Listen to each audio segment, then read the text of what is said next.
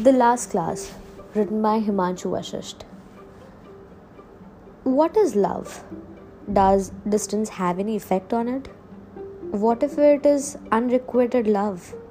What happens if you can't be with the person you love? Does it end there? There are so many questions, and the answer to these very questions vary from person to person. But the one common thing is that we all encounter these questions and situations at some point in our lives. The Last Class is a real life story of one of my close friends. The story is so heartwarming that it compelled me, a non writer, to pen it down. This story is a roller coaster ride of a boy who fell in love with a girl and did everything he could do to win her love.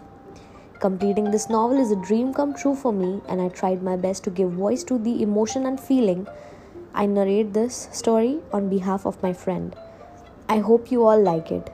Thank you for giving your precious time to this novel.